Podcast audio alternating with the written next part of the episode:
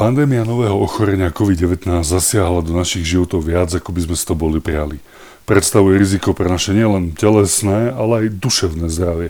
A o tom sa dnes chceme zhovárať s docentom Ondrejom Botekom z katedry sociálnej práce Fakulty zdravotníctva a sociálnej práce na Trnavskej univerzite, ktorý pôsobí aj v privátnej praxi ako psychoterapeut. Viacero rokov prežil v Kambodži ako sociálny pracovník. V roku 2018 sa stal členom Royal Society of Arts v Londýne. V rozhovore sa dozviete, či sa dá očkovať aj duša, akú veľkú pozornosť vlastne treba venovať korone a či budeme po tejto kríze opäť o trochu lepší. Ja by som rád začal takou možno špecifickou otázkou, ale keď som si pozrel váš životopis, tak uh, pôsobili ste v Kambodži dlhé roky a myslím, že máte asi taký vrelý, blízky vzťah k tejto krajine. My vieme, na Sloven- my vieme na Slovensku, ako teda prežívame e, súčasnú pandémiu koronavírusu, ale ako ju prežívajú Kambodžania? Máte nejaké správy uh, od nich, ako ich zasiahla pandémia, prípadne ako to zvládajú? Priznám sa, že uh, veľmi, veľmi stručné, pretože väčšinou som v kontakte uh, len uh, cez nejaké messengere, čiže sú to také naozaj veľmi stručné správy. Našťastie u nás v dome sa to nejako neprejavilo a v, teda u nás na tej klinike, kde som pracoval. Napriek tomu, že tie deti samozrejme sú veľmi vážne chore, tak zatiaľ sú na tom veľmi dobre. Eh, čiže tie informácie sú len takéto stručné väčšinou mm. naozaj v tom kontexte, ako sa máte a, eh, a stručná odpoveď. Spomenuli ste vlastne ten dom, takže to je vlastne ten House of Family, áno, to bol vlastne projekt, eh, kde ste pracovali ako sociálny pracovník a manažer. Áno, presne tak. To bol vlastne, ono pôvodne to bol e, spoločný projekt uh, Univerzity Trnavskej, našej fakulty a uh, Vysokej školy Svetej Alžbety. Uh, čiže v tom období, keď to bol ako spoločný projekt, áno. Vy ste odborníkom na sociálnu prácu a súčasne pôsobíte v privátnej praxi ako psychoterapeut. Pozorujete v ambulancii, že ľudia nejakým spôsobom reagujú na tú súčasnú pandemickú situáciu, alebo teda na rovinu povedané, pribudlo ľudí teda s nejakými psychickými problémami alebo nejakými ťažkosťami, ktoré vyvoláva korona? Viete, poviem úprimne, že zatiaľ v praxi to nejak veľmi viditeľné nie je, pretože veľmi často tie problémy, ktoré s veľkou pravdepodobnosťou celá tá situácia okolo pandémie vyvolá, budeme vidieť o niečo neskôr. U mnohých ľudí tie problémy teraz začínajú a oni veľmi často sa prejavujú či už fyzicky nejakými problémami, eh, alebo sa len rozvíjajú. Čiže eh, ja predpokladám, že my sa s tým tak intenzívnejšie začneme stretávať možno za nejaký rok, dva. Viete, veľmi často ten problém, keď začína vznikať, ľudia ho nevnímajú tak intenzívne, nie, možno tak nevstupuje intenzívne do toho bežného života a tú pomoc psychoterapeutov ľudia začnú väčšinou vyhľadávať až po nejakej dobe. Čiže zatiaľ to nie je nejaké masívne, aj keď samozrejme nejaké prejavy a sa už objavujú, ale zatiaľ sú pomerne malé. Ono je to také paradoxné, že možno práve pre veľmi veľa pacientov táto situácia ten ich problém akútne nezhoršuje, pretože uh, sú vlastne často uzavretí uh, doma, nie sú natoľko vystavovaní tým uh, svojim problémom. Uh, čiže paradoxne možno v tomto období uh, to ten ich problém akoby utlmuje, ale v konečnom dôsledku za nejakú dobu asi uvidíme, že ho posilnilo.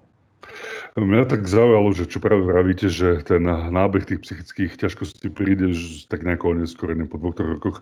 Čím to je, že prečo sa teda oni neprejavia? Hneď tam ste spomínali, že možno ten človek je ešte doma, že sa to tak možno nejako eh, nezačne aktivovať, ale ja by som tak ako laicky si predstavil, že keď je problém, prichádza hneď aj tá psychická odozva, teda mm-hmm. nastupuje okamžite.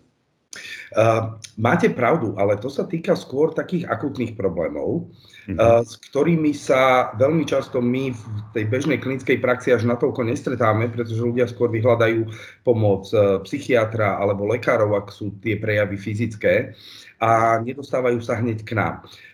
Veľmi často, keď prichádzajú pacienti, tak keď nehovorím o tých, ktorí prichádzajú po hospitalizácii treba na odporúčanie pokračovať v individuálnej psychoterapii, tak veľmi často ľudia, keď prídu a bavíme sa o tom ich probléme, kedy začal, tak veľmi často ľudia hovoria pred troma rokmi, pred štyrmi rokmi to tak ako začalo, ale ešte som tomu ne, neprikladal takú dôležitosť Uh, ale teraz už vidím, že je to vážne. Čiže on ten problém sa vlastne cyklí, zhoršuje a tí ľudia vyhľadávajú tú pomoc až v určitom štádiu, ktoré veľakrát je naozaj niekoľko rokov po uh, inicializácii, čiže potom po začiatku toho problému.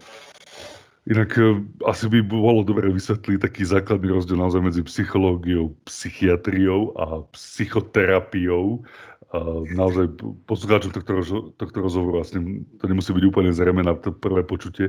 Vieme tak úplne letom svetom veľmi rýchlo vysvetliť tieto tri rozdiely medzi týmito e, troma disciplínami. Dobre, ja to skúsim tak veľmi, veľmi stručne. E, psychiatria je medicínsky odbor, to znamená, psychiatri sú lekári, Eh, ktorí sa špecializujú práve na oblasť mentálneho eh, zdravia, ale sú to lekári, čiže pracujú aj s medikamentóznou liečbou a s psychickými ochoreniami. Psychoterapia je oblasť, ktorá patrí do spoločenských vied, behaviorálnych vied a venuje sa skôr uh, dôsledkom psychických ochorení, psychickým problémom, poruchám osobnosti a tak ďalej v širokej uh, sfére a nepracuje s medikamentóznou liečbou. A využíva psychoterapeutické prístupy. Psychológia je vedná oblasť, ktorá je vlastne akoby podmienkou alebo jednou z podmienok toho, aby človek mohol vykonať psychoterapeutickú prax. Čiže to je ten rozdiel medzi psychologom a psychoterapom. Psychoterapia je podmienená postgraduálnym vzdelávaním, čiže človek už má vyštudovanú psychológiu alebo odbor, ktorý uh, umožňuje pokračovať ďalej vo vzdelávaní v psychoterapii a potom následne uh, si urobí psychoterapiu, psychoterapeutický výcvik, splní všetky podmienky, ktoré sú stanovené a môže vykonávať psychoterapiu. Čiže tam je ten rozdiel. No, vy teda ako psychoterapeut, keď sa pozrieme na tú súčasnú koronakrízu, aké tam vidíte možno také najväčšie riziko pre to psychické duševné zdravie?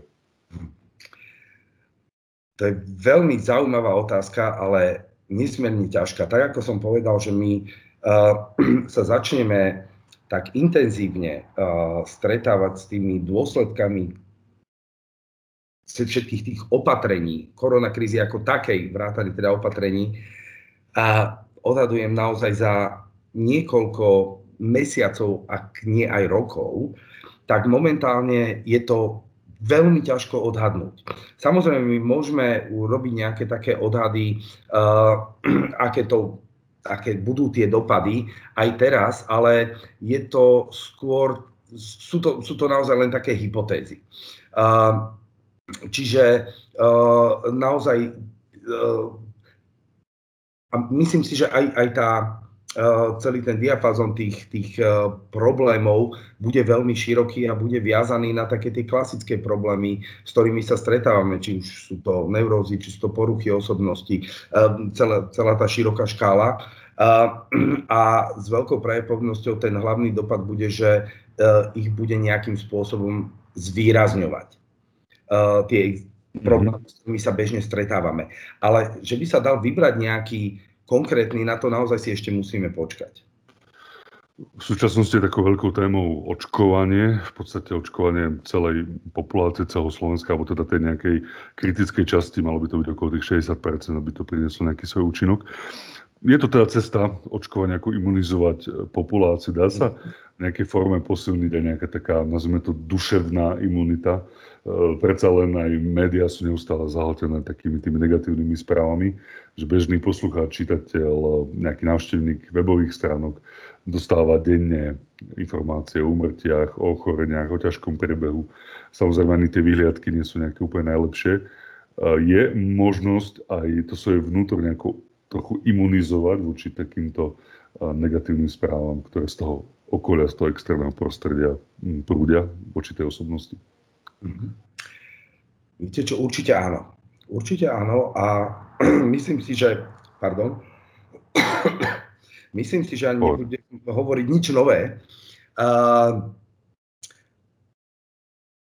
ten, veľmi často ten mechanizmus toho vzniku problému je v tom, že my sa vlastne sústredíme na jednu oblasť a ten problém, ktorý prežívame, sa stáva centrálnym, nejakou takou hlavnou uh, oblasťou, ktorú sledujeme. Viete, to je niečo ako, uh, keď má kôň klapky hej, a proste odstránime ostatné vnemy a necháme tú pozornosť na tú jednu, jednu oblasť, tak sa nám zrazu zdá väčšia, nepríjemnejšia, dôležitejšia, pretože nevidíme tie ostatné veci.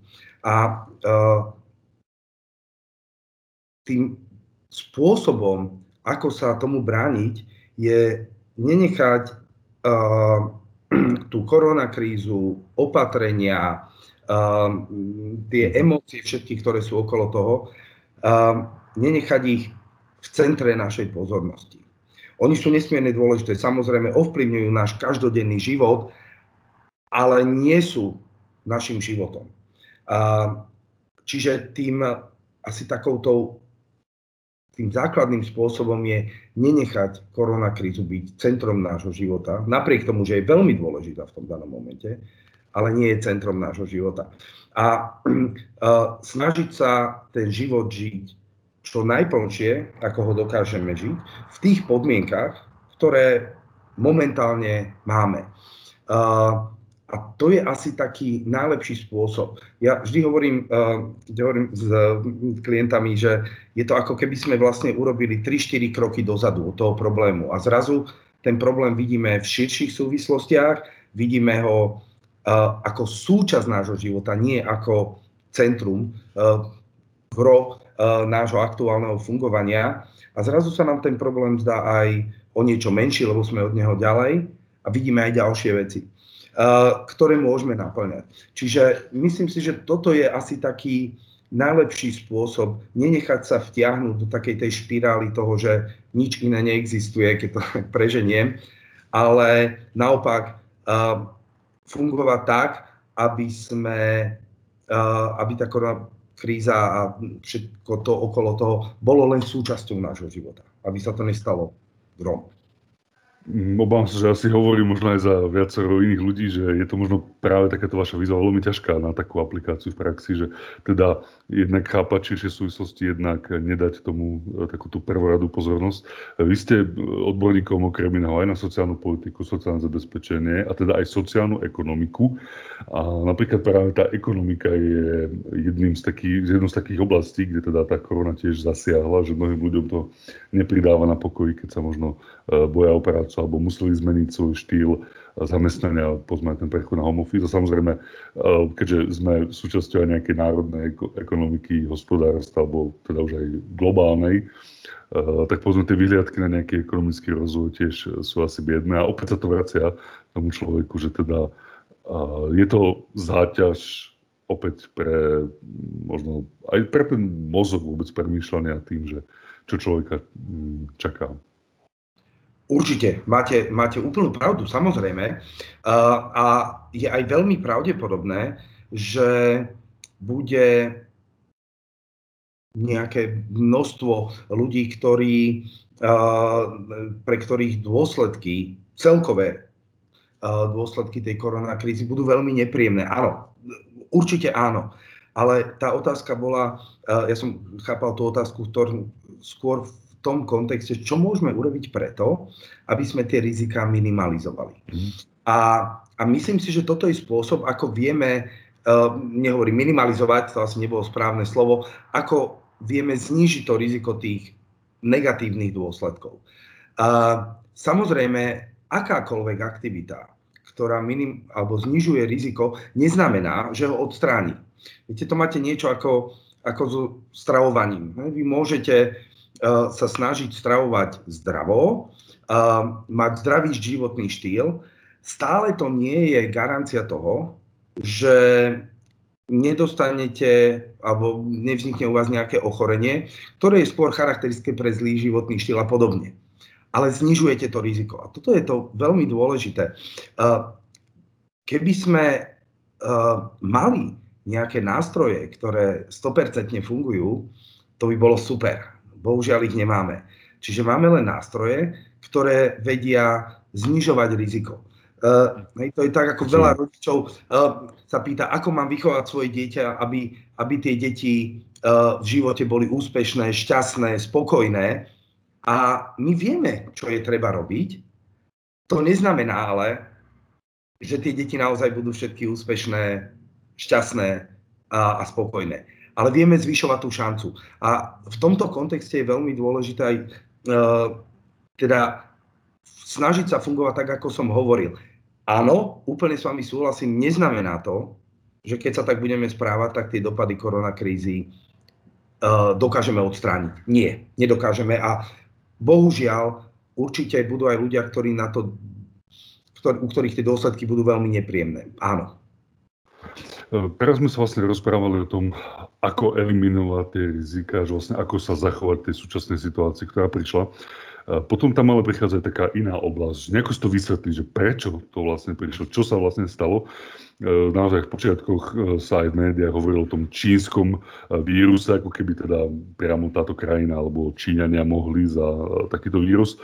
Iní si to tak nejako zodpovedali, že teda príroda to vymyslela a príroda teda na nás niečo poslala. No a našli sa aj takí, ktorí, ktorí teda samozrejme v tom koronavíruse videli dokonca nejaký boží trest Snaží sa ľudská psychika nájsť nejaké vysvetlenie, či teda už racionálne alebo možno aj iracionálne pre túto pandémiu. Snažíme sa si nejako zdôvodniť, e, prečo prišlo to, čo prišlo.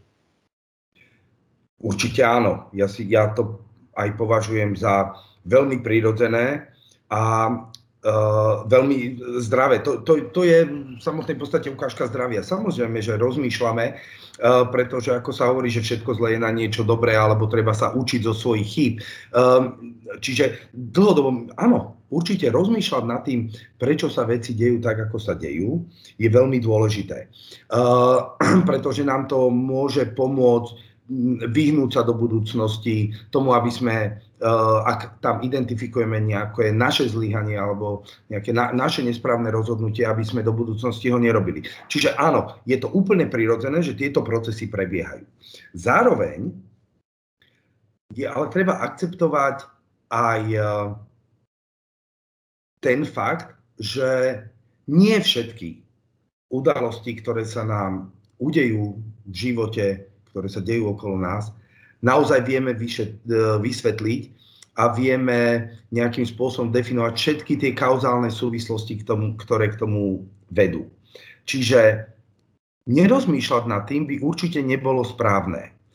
Ale rozmýšľať nad tým s tým cieľom, že musím prísť na to, prečo sa to stalo, takisto nemusí byť správne, pretože to môže viesť k nejakej frustrácii, pretože veľmi veľa vecí nevieme odôvodniť naozaj nevieme ich odvodniť. Mm-hmm. A je otázka, či je pre nás dôležité vedieť to odôvodniť. A, a sú udalosti, situácie v našom živote, ktoré vysvetliť nevieme a je dôležité sa vedieť s tým uspokojiť, minimálne v tom uh, rozmere, že momentálne na to neviem nájsť otázku. Možno na to potrebujem viacej času. Čiže znova, aby sa to hľadanie toho dôvodu nestalo, to, čo som rozprával pred chvíľou, nestalo nejakým centrálnym zmyslom nášho fungovania do takej miery, že tie ostatné veci dávam bokom. Mm. Hej? Čiže aby nezískalo to hľadanie toho dôvodu, aby sa nestalo zmyslom môjho života. To nie. Samozrejme, rozmýšľajme nad tým, je to veľmi dôležité, ale nestávajme to ako centrálny nejaký bod uh, nášho fungovania, pretože tým sa znova môže stať, že to vlastne začne získavať kontrolu nad našim životom. Už nebudeme my si riadiť náš život, ale to hľadanie tej odpovede bude riadiť náš život. A to nie je správne. táto epidémia, podľa takého môjho názoru, prevetrala trošku tie medziludské vzťahy. Majú sa Slováci o koho oprieť? Ukázal sa v týchto časoch možno práve význam rodiny alebo priateľstiev, že si teda vieme pomôcť v takýchto ťažkých chvíľach. Hm. To je výborná otázka a uh, znovu uh, musím povedať, že tá uh, neexistuje generálna odpoveď. Priznám sa, ja uh, veľmi nerád zovšeobecňujem uh, napríklad také, že Slováci to takto znášajú alebo takto, pretože uh, myslím si, že je to naozaj veľmi individuálne, je to možno veľmi rozdielne v jednotlivých komunitách uh, alebo regiónoch Slovenska a ja si myslím, že sme to aj na mnohých tých informáciách videli, hej, že ako sa ľudia správali, ja neviem, v tejto časti Slovenska, v tejto časti Slovenska, aké to potom malo následne dôsledky. Čiže odpovedať na to, či Slováci nejakým spôsobom, odpovedať nejak, všeobecne o Slovensku sa nedá. To, že to prevetralo medziludské vzťahy, určite áno. Určite áno. A hlavne to urobilo tú zmenu v tom, že naozaj veľmi veľa z tých medziludských vzťahov sa presunulo do online roviny. Možno ešte naozaj mládež je na to najlepšie pripravená, pretože aj pred eh, tým, ako vypukla eh, pandémia, tak eh, mladí ľudia trávili veľmi veľa času v online priestore a veľmi sme o tom veľa hovorili v rôznych vedných oblastiach, v psychológii, v sociológii, v sociálnej práci. V mnohých oblastiach sme o tom hovorili, že aké je to nebezpečné, aké uh, to môže mať negatívne dôsledky a tak ďalej. A, a teraz vlastne uh, tá pandémia nás prinútila všetkých sa oveľa viac nejakým spôsobom presunúť do tých online, uh, online vzťahov. A hľadať akým spôsobom dokážeme efektívne využiť aj to online fungovanie, keď to priame fungovanie je limitované.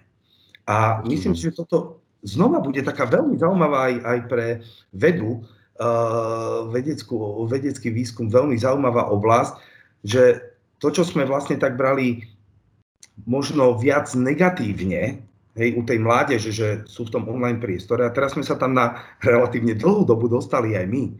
Hľadať, OK, tak poďme hľadať, že kde, je, kde to dokáže byť prínosné, kde to dokáže byť uh, efektívne, kde naopak nie, kde sú rizika, kde sú pozitíva.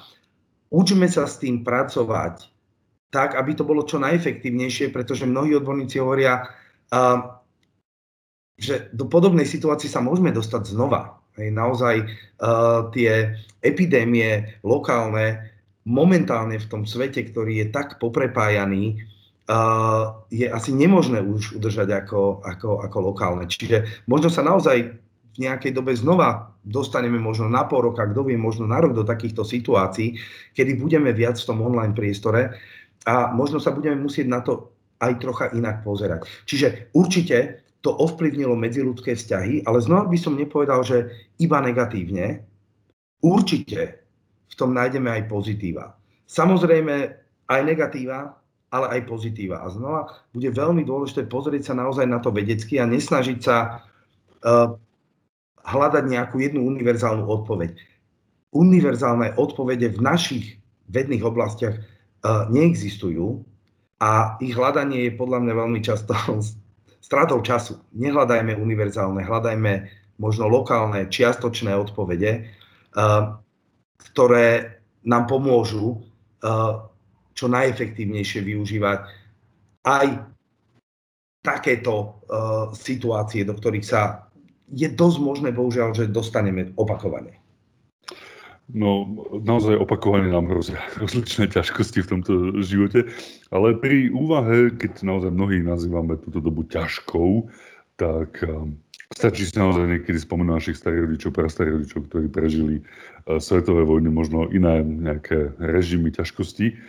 A uh, teda nechcem to porovnávať, že ktorá doba je lepšia, horšia, ťažšia, ľahšia, ale na um mi prichádza taká iná otázka, že či teda my ako tá dnešná generácia nie sme možno až taký príliš teda pohodlní a nevieme sa teda popasovať s tými ťažkosťami, ktoré prídu. Ako keby sme sa mali príliš dobre a teraz prišla korona a ukázala, že aha, aj my niečomu proste musíme čeliť, že nebudú každé, všetky dní len teda rúžové a úspešné a krásne.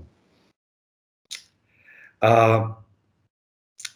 otázka, že či a, je to spôsobené nejakou takou a, akoby pohodlnosťou vychádzajúcich z toho, že sme žili v takých veľmi pokojných a, časoch, a, v časoch dalo by sa to naozaj priamo povedať, keď hovoríme o Európe, naozaj blahobytu.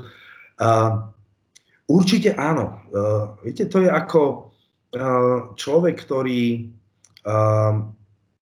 nezažíva v svojom živote žiadnu bolesť a potom príde bolesť, tak ju bude prežívať veľmi intenzívne.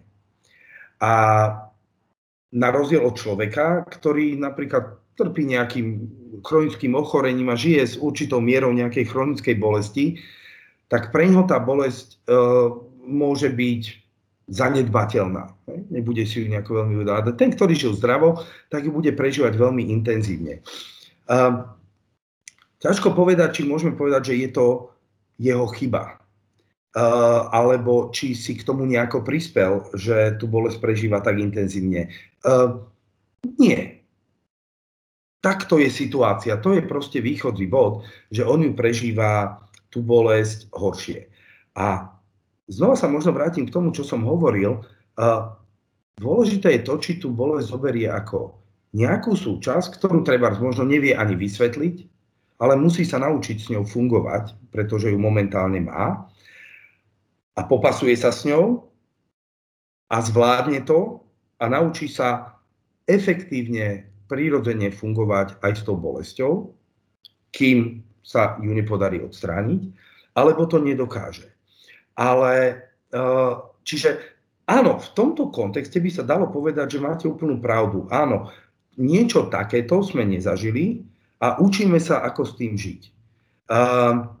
Tým, že sme niečo takéto náročné, ťažkú dobu nezažili, tak to pre nás nie je jednoduché a možno robíme aj chyby, ale dôležitý bude naozaj, čo z toho dokážeme vyťažiť.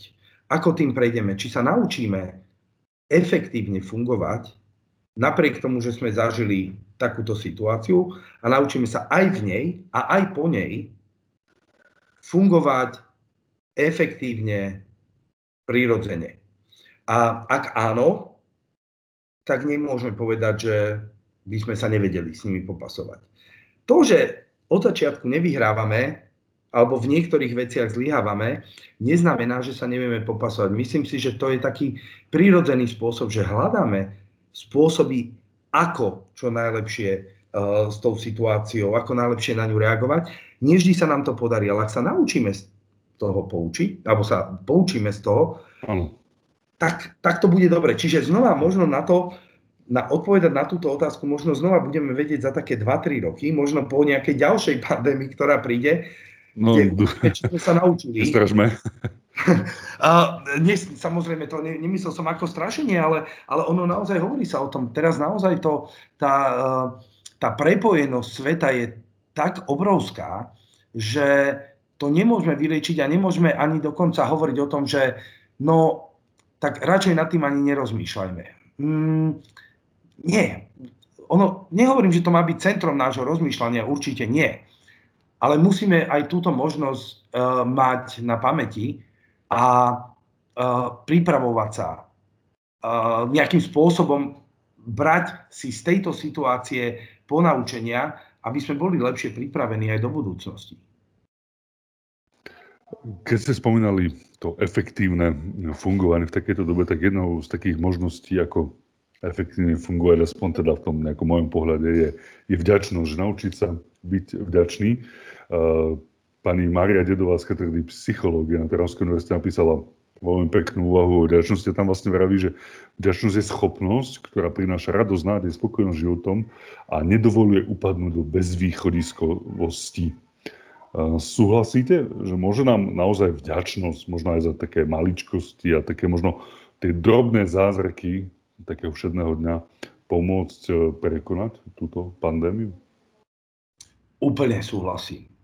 Samozrejme, je to možno niečo podobné, ako som spomínal na začiatku toho nášho rozhovoru, že a to je o tom, že nenechať tú koronu, alebo teda tú pandémiu, aby bola centrom nášho života, ale urobiť pár krokov dozadu. Áno, je to ťažké, je to ťažké, ale urobiť pár krokov od nej, troška sa od nej vzdialiť a vidieť aj tie ostatné veci, ktoré v tom našom živote máme. To, čo pani uh, doktorka tam označuje za tie drobné zázraky, maličkosti, áno, presne tak. Čím viacej budeme centrovať svoju pozornosť na pandémiu a prípadne ešte, tie, ešte viac negatíva tej, tej pandémie, tak si nebudeme všímať tie maličkosti a tým pádom bude pre nás oveľa ťažšie prežívať tú vďačnosť hej, za tie drobné zázraky. Čiže určite áno, určite s tým súhlasím. Je to o tom trošička sledovať ten život komplexnejšie, nenechať byť centrom nášho, našej pozornosti uh, práve tú pandémiu. Dovolím sa ešte otvoriť takú inú tému, ktorá samozrejme tiež súvisí s medziludskými vzťahmi, že základom vzťahov je dôvera jeden voči druhému. Mm, teraz, ako sme už spomínali v tomto rozhovore, veľkou témou očkovanie, tam sa zdá, že teda nie všetci e, Slováci sú teda ochotní dať sa zaočkovať a cítia ako keby takú nejakú nedôveru e, v štát, v autority, možno v rozličné tie orgány, ktoré rozhodujú o, o tom, ako manažujeme a riadíme túto krízu. Um, neviem teda, ako možno vyhodnotíte túto situáciu, či tiež cítite nedôveru v spoločnosti, ale aké sú možno tie nástroje, ako obnoviť e, dôveru, a to teda nielen medzi občanom a štátom, ale teda určite aj medzi e, ľuďmi navzájom. A toto je strašne ťažká otázka a ja ako, rád poviem uh, svoj názor, ale naozaj musím povedať, že toto je tak komplexná otázka, na ktorú si myslím, že uh, budem musieť hľadať uh, odpoveď množstvo vedeckých tímov interdisciplinárnych, ktoré budú vedieť uh, odpovedať na to. Takže to, čo budem ja teraz hovoriť, mm. naozaj prosím, berte len ako môj naozaj súkromný názor. Tak to budem aj brať. Uh, viete, tá, nedôvera ľudí v štát, v autority, ktorú spomínate, nie je žiadny nový fenomén. Ja si myslím, že kolegovia z katedry politológie by o tom uh, vedeli vám dať veľmi erudované prednášky, ako sa to vyvíja už naozaj, dá sa povedať, 10 ročia, keď bereme to globálne. Uh, a čiže toto je výsledok nejakého procesu, ktorý, ktorý tu prebieha určite už dlho. Uh, Vidíme to naozaj pred pár dňami sme to mohli vidieť vo Washingtone, čo sa udialo.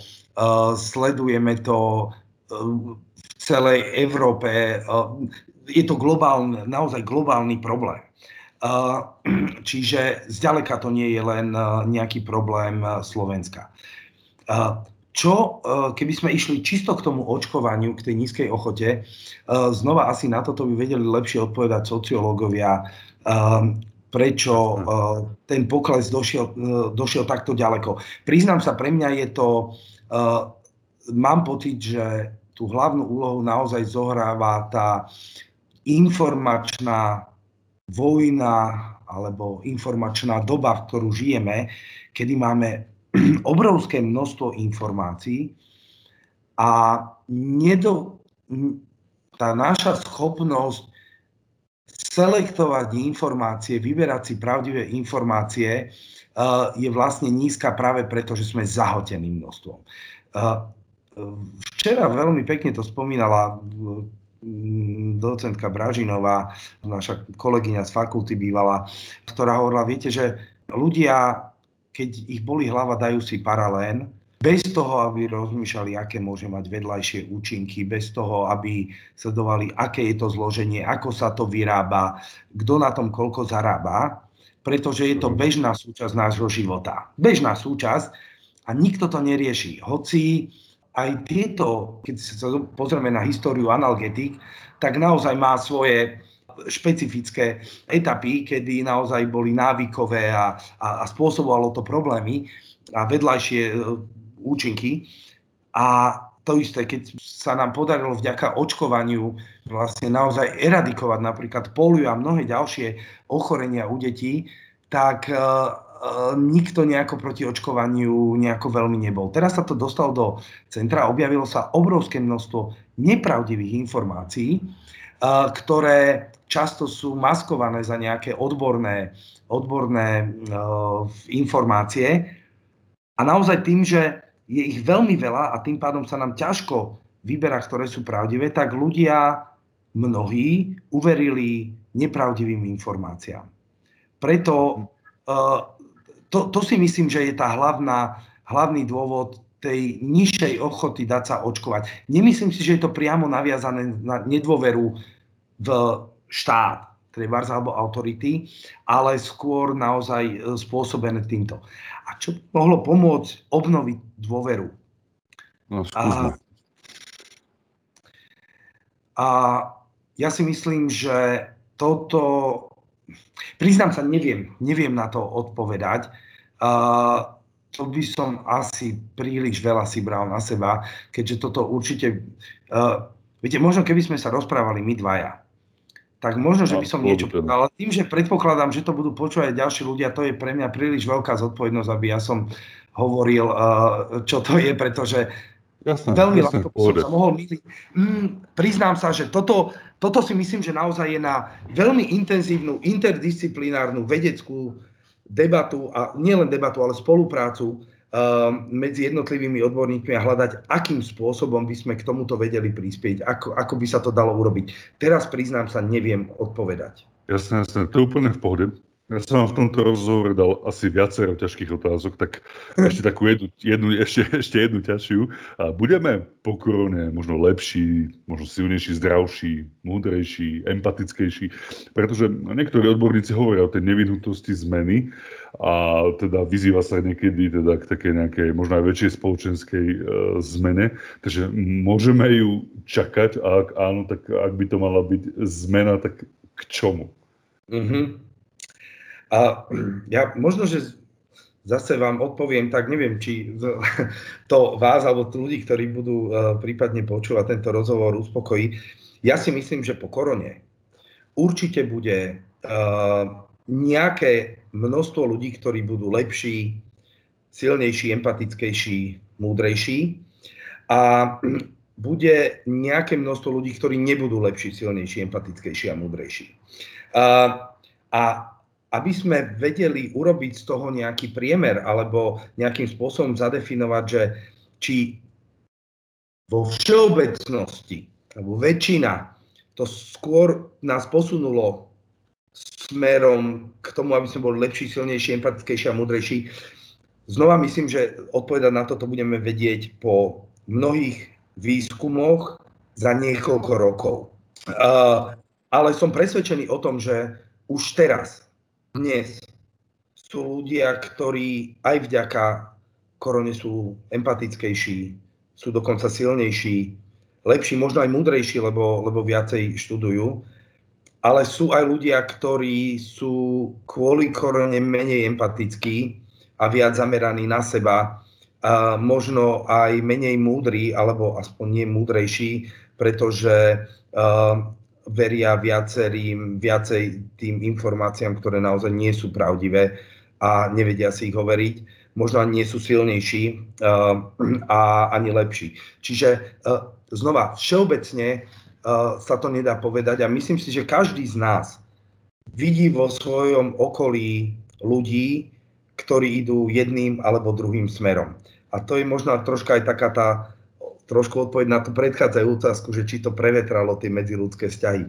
Áno, myslím si, že mnohí ľudia prehodnotili aj e, v tomto, alebo vidia nejaké zmeny e, vo svojom okolí a možno aj sami na sebe. Čiže všeobecne nie, ešte odpoveď nevieme, ak sa mám k tomu postaviť vedecky a budeme ju naozaj vedieť skôr za niekoľko rokov. No na záver mám na vás ešte nachystanú takú osobnú otázku. V Lani, keď prepúkla epidémia, tak pani Jana Kunová, ktorá teda tiež absolvovala psychoterapeutický výcvik, tak napísala tiež takú reflexiu, možno takú pomoc, že čo vlastne robiť ešte v marci minulého roka. A vravala, že teda mnohým ľuďom môže pomôcť taká, taká vnútorná reflexia, že vlastne ako chcú spomínať na toto obdobie svojho života. E, napríklad e, rektor Teravskej univerzity profesor René Bilík vlastne vraví, že e, pre je tá korona takou radikálnou pripomienkou konečnosti ľudského života. A mnohí tí naši respondenti v takej ankete vraveli, že si povedzme to obdobie chcú pamätať čo najpresnejšie pre niekoho. To bol naozaj návrat k rodine, k domovu, možno uvedomenie si, že teda zachovať poriadok, poriadok zachovať teba, možno aj takýchto nejakých hodnot v živote, možno nejakých jednoduchých pravidel. Takže chápete, kam mierim. Ako chcete vlastne vy na koronu spomínať sám osobne, prípadne čo vám toto obdobie dáva, berie, čo si z neho do tej budúcnosti odnesiete, ako na to potom chcete spomínať a pamätať? Ah, znova tých, tých vecí bude viac. Uh, a uh, rozmýšľam teda, že či som schopný momentálne vypichnúť nejakú jednu. Uh, jedna z uh, oblastí, alebo tá jedna z tých vecí, ktorá je, ja uh, mal som aj teda v rodine, uh, konkrétne u môjho otca, situáciu, kedy mal veľmi ťažký priebeh. Veľmi, veľmi ťažký priebeh a skončil náre. A a veľmi sme sa báli, že či vôbec budeme spolu na Vianoce.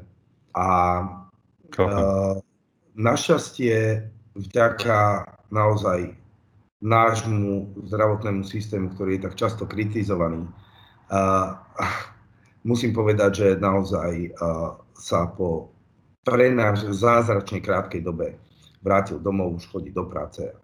Uh, funguje. Uh, a zároveň bohužiaľ aj v jeho okolí alebo tam, kde uh, medzi ľuďmi, ktorí sa o ňo starali, uh, je človek, ktorý je vo veľmi závažnom stave momentálne. Človek, ktorý si myslím zachránil, môžem tak povedať, desiatky, ak nie stovky životov, tak teraz vlastne možno, ja pevne verím, že nie, ale vlastne možno zaplatí svojim.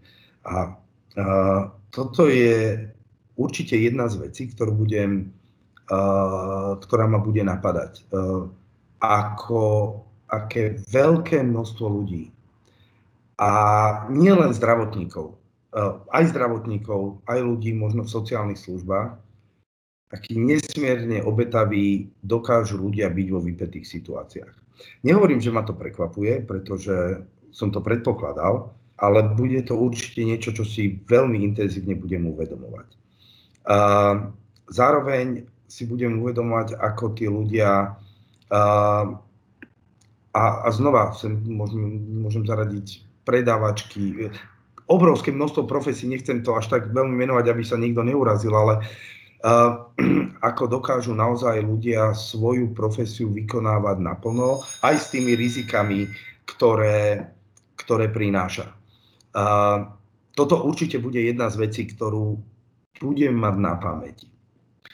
A ďalšia taká vec, ktorú uh, určite budem, uh, na ktorú budem spomínať, že keď budeme znova môcť uh, cestovať, a chodiť, prednášať do zahraničia, stretávať sa s kolegami v zahraničí, asi si to budem oveľa viacej vážiť, ako som si to vážil uh, v tom predchádzajúcom období. A som mal to šťastie, že som naozaj cestoval veľmi veľa, veľmi často.